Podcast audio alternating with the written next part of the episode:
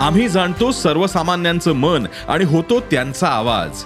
म्हणून डिजिटल युगातही सकाळचे पॉडकास्ट बनलंय तुमचा बुलंद आवाज. ऐकायला विसरू नका सकाळच्या बातम्या रोज सकाळी सहाला. ई सकाळ डॉट कॉम आणि भारतातील सगळ्या अग्रेसर पॉडकास्ट स्ट्रीमिंग प्लॅटफॉर्म्सवर उपलब्ध.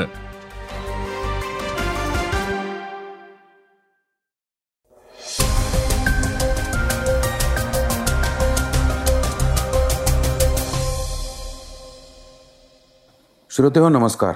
मी अनिरुद्ध गद्रे.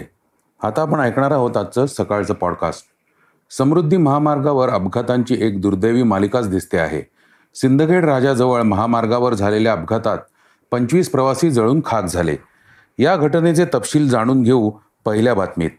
त्याबरोबरच या घटनेच्या निमित्ताने दोषी कोण? राजकीय आरोप प्रत्यारोप. या सगळ्याबद्दल ऐकू चर्चेतल्या बातमीत. शिवसेनेच्या महारॅलीमध्ये आदित्य ठाकरे यांनी शिंदे सरकारवर अनेक आरोप केले आहेत. शिवाय आपण भगवं वादळ घेऊन येत असल्याचा इशाराही दिला आहे. तिस्ता सेटलवाड यांना दोन हजार दोनच्या गुजरात दंगली प्रकरणी उच्च न्यायालयाने आत्मसमर्पण करण्याचे आदेश दिले आहेत. संसदेचं पावसाळी अधिवेशन जाहीर झालं आहे. ब्राझीलच्या माजी राष्ट्राध्यक्षांना मोठा धक्का मिळाला आहे तर बालकलाकार साईशा भोईर हिच्या पालकांनी लोकांची फसवणूक केल्याप्रकरणी पोलीस आता साईशाचीच चौकशी करणार असल्याची शक्यता वर्तवली जात आहे. तर वर्ल्ड कप आधी पाकिस्तानचे सरकार भारतात सुरक्षेची तपासणी करणार असल्याचं कळतंय. या बातम्यांबद्दल अधिक जाणून घेऊ सकाळ पॉडकास्टमध्ये. चला तर सुरुवात करूया समृद्धी महामार्गावरील भीषण अपघाताच्या बातमीपासून. समृद्धी महामार्गावर भीषण अपघात पंचवीस प्रवाशांचा मृत्यू. बुलढाणा जिल्ह्यातील सिंदखेड राजा शहराजवळ समृद्धी महामार्गावर बसच्या भीषण अपघातात तब्बल पंचवीस नागरिकांचा जागीच मृत्यू झाला आहे. विदर्भ ट्रॅव्हल्सची एम एच एकोणतीस बीई एक आठ एक नऊ क्रमांकाची ही बस नागपूरहून पुण्याकडे जात होती. तीस जूनला नागपूरहून संध्याकाळी पाच वाजता पुण्यासाठी ही बस निघाली होती.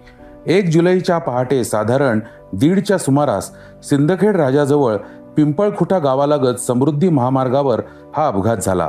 या खासगी प्रवासी कंपनीच्या येथील एकूण बसमध्ये तेहतीस प्रवासी होते.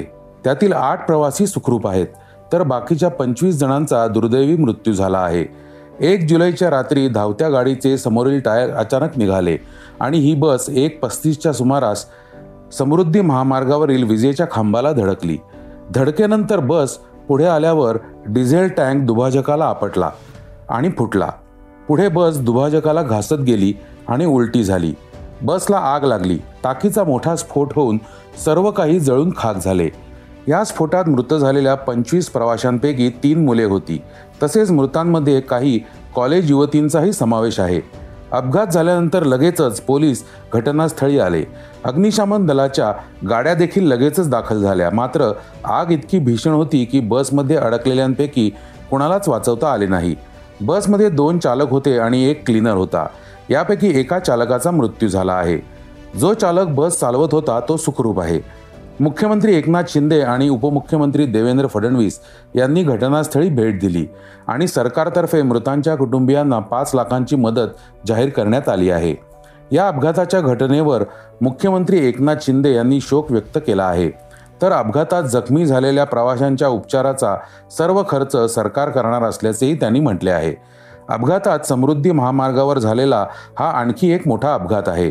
त्याचं कारण नेमकं काय? राजकारणी काय म्हणतात? या सगळ्याबद्दल ऐकूया चर्चेतल्या बातमीत.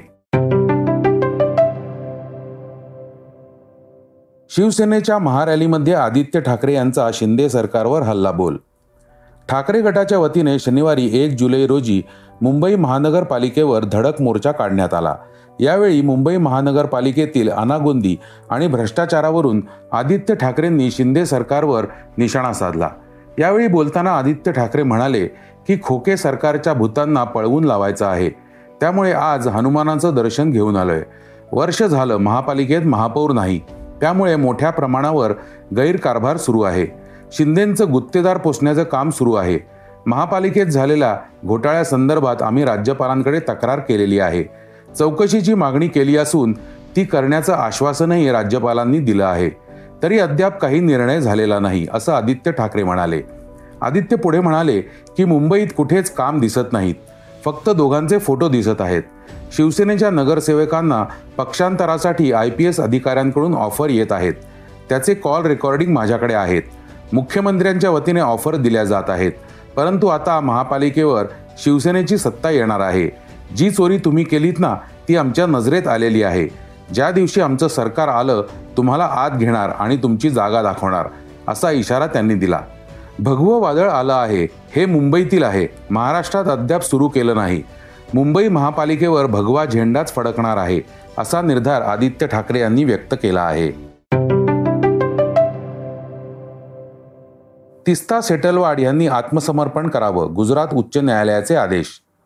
गुजरात उच्च न्यायालयाने शनिवारी सामाजिक कार्यकर्ता तिस्ता सेटलवाड यांना दोन हजार दोनमधील गुजरात दंगली प्रकरणात पुरावे देणे आणि साक्षीदारांना प्रशिक्षण देण्याच्या प्रकरणात दोषी ठरवलं आहे.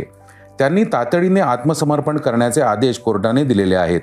गुजरात उच्च न्यायालयाने तिस्ता सेटलवाड यांचा जामीन अर्ज फेटाळला आहे. मागच्या वर्षीपासूनच त्यांच्यावर अटकेची टांगती तलवार होती परंतु त्यांना सुप्रीम कोर्टाने जामीन दिल्यामुळे अटक झाली नाही. परंतु आता उच्च न्यायालयाच्या आदेशानुसार गुजरात पोलीस त्यांना कधीही अटक करू शकतात. तिस्ता सेटलवाड आणि माजी वरिष्ठ पोलीस आर बी श्रीकुमार यांना कथितपणे खोटे पुरावे गोळा करणे गुन्हेगारी कट रचणे या आरोपाखाली अटक करण्यात आली होती. दोन हजार दोनच्या गुजरात दंगली प्रकरणी सर्वोच्च न्यायालयाने अंतरिम जामीन मंजूर केल्यानंतर तिस्ता सेटलवाड यांची सप्टेंबर दोन हजार बावीसमध्ये गुजरातमधील साबरमती तुरुंगातून सुटका करण्यात आली होती. गुजरात दंगलीवर सर्वोच्च न्यायालयाने स्थापन केलेल्या एस आय टीमध्ये पंतप्रधान नरेंद्र मोदींसह बासष्ट राजकारणी आणि अधिकाऱ्यांना दिलेल्या क्लीन चिट विरोधात झाकिया जाफरी यांनी याचिका दाखल केली होती. या प्रकरणी कायद्याचा गैरवापर करणे योग्य नाही असे म्हणत जून दोन हजार बावीसमध्ये सर्वोच्च न्यायालयाने ही याचिका फेटाळली. सर्वोच्च न्यायालयाने एस आय टीच्या तपासाचे कौतुक करत कायद्याशी खेळणाऱ्यांवर कारवाई झालीच पाहिजे असं म्हटलं होतं. न्यायालयाने तिस्ता सेटलवाड यांचेही नाव घेतले आणि सेटलवाड यांच्या विरोधात आणखी चौकशीची गरज असल्याचे सांगितले.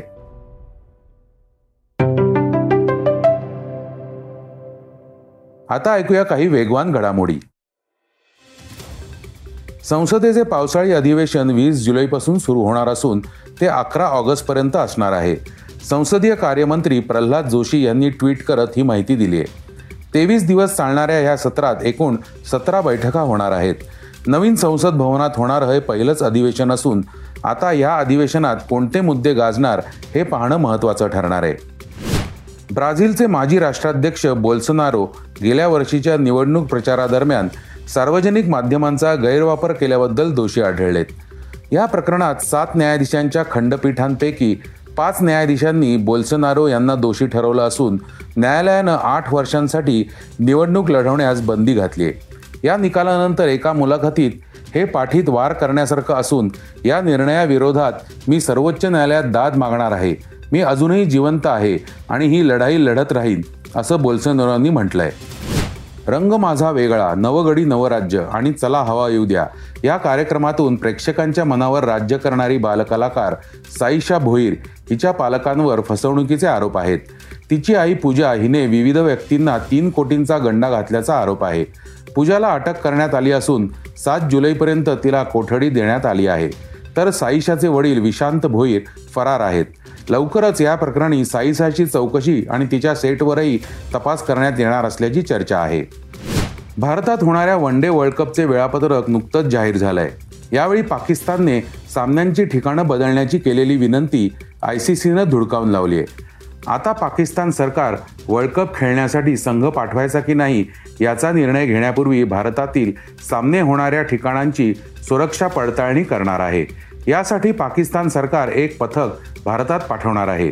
त्यामुळे आता पाकिस्तानचा संघ वर्ल्ड कप खेळण्यासाठी भारतात येणार की नाही हे पाहणं महत्त्वाचं ठरणार आहे. आता बातमी चर्चेतली. समृद्धी महामार्ग की मृत्यूमार्ग समृद्धी महामार्गावरील अपघातांची संख्या दिवसेंदिवस वाढत आहे. या महामार्गाचे संपूर्ण क्रेडिट देवेंद्र फडणवीस आणि भाजपच्या जलद विकास धोरणाने घेतले. त्या पद्धतीने जाहिरातीही झाल्या. मात्र महामार्गाच्या बांधणीचे क्रेडिट घेण्यासाठी उत्सुक असलेले हजारो हात त्यातील त्रुटी दाखवून दिल्यावर मात्र गायब होताना दिसतात.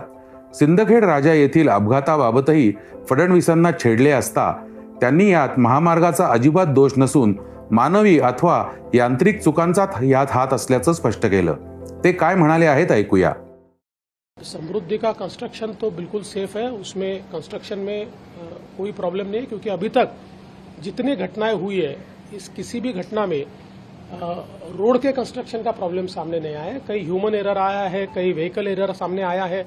तो इसलिए रोड कंस्ट्रक्शन पर इस प्रकार से बोलना तो ठीक नहीं है लेकिन मैं इतना ज़रूर कहूँगा कि अभी हम लोग वहाँ पर स्मार्ट सिस्टम लगा रहे हैं कैमरे के माध्यम से, उसका मॉनिटरिंग भी हम लोग कर रहे हैं और ऐसी भी सिस्टम लगा रहे हैं कि हम लोग जो भी डिजायर्ड जो स्पीड है, उससे ज़्यादा स्पीड से जो लोग चल रहे हैं, उनको अलर्ट दे सके, उनको हम रोक सके, उनको इंटरसेप्ट कर सके, ऐसी चीज़ें भी इस स्मार्ट सिस्टम में हम लोग लगा रहे हैं। लेकिन जब तक ये सिस्टम इन प्लेस नहीं आती, तब तक हम लोगों को ह्यूमन इंटरवेंशन ही करना पड़ेगा।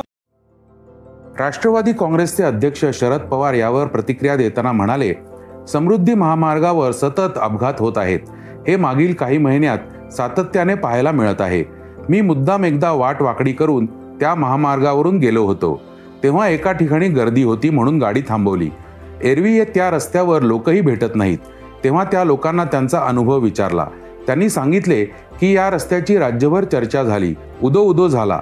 पण आम्हाला सातत्याने अपघात बघायला मिळत आहेत आणि कदाचित या रस्त्याचे वैज्ञानिकरित्या नियोजन केलेलं नसावं आणि त्याचा दुष्परिणाम म्हणून लोक मृत्युमुखी पडत आहेत. आमच्या गावात आता चर्चा अशी आहे की एखाद दुसरा अपघात झाला आणि कोणाचा मृत्यू झाला तर लोक असं म्हणतात की ह्या अपघातात एक देवेंद्रवासी झाला असे लोकांनी सांगितल्याचे शरद पवार म्हणाले. ते पुढे म्हणाले हा महामार्ग बांधताना निर्णय घेण्यात त्याचं नियोजन आखण्यात ज्यांची जबाबदारी होती त्यांना जनता कळत नकळत दोषी ठरवते. यावेळी संजय राऊत यांनी फडणवीस शिंदे सरकार अत्यंत असंवेदनशील असल्याचं म्हणत फडणवीसांना राजकीय उखाळ्या पाखाळ्या कमी करा जनतेच्या प्रश्नाकडे लक्ष द्या असा सल्ला दिला आहे. महामार्ग बांधणी आणि रस्ते विकासामध्ये ज्यांचं नाव आदराने घेतलं जातं त्या केंद्रीय रस्ते वाहतूक मंत्री नितीन गडकरी यांनी दोन तीन दिवसापूर्वीच दिल्लीत पत्रकारांशी बोलताना समृद्धी महामार्गात सुधारणा करण्याची आवश्यकता असल्याचं मत व्यक्त केलं होतं. तर श्रोते हो हे होतं आजचं सकाळचं पॉडकास्ट आजचं सकाळचं पॉडकास्ट तुम्हाला कसं वाटलं हे आम्हाला सांगायला विसरू नका. यूट्यूबवर देखील तुम्ही सकाळचं पॉडकास्ट ऐकू शकता. त्यावरील तुमच्या प्रतिक्रिया सूचना आमच्यापर्यंत जरूर पोहोचवा. आणि सगळ्यात महत्त्वाचं म्हणजे सकाळचं पॉडकास्ट तुमच्या मित्रांना कुटुंबियांना नक्की शेअर करा. उद्या पुन्हा भेटूयात. धन्यवाद.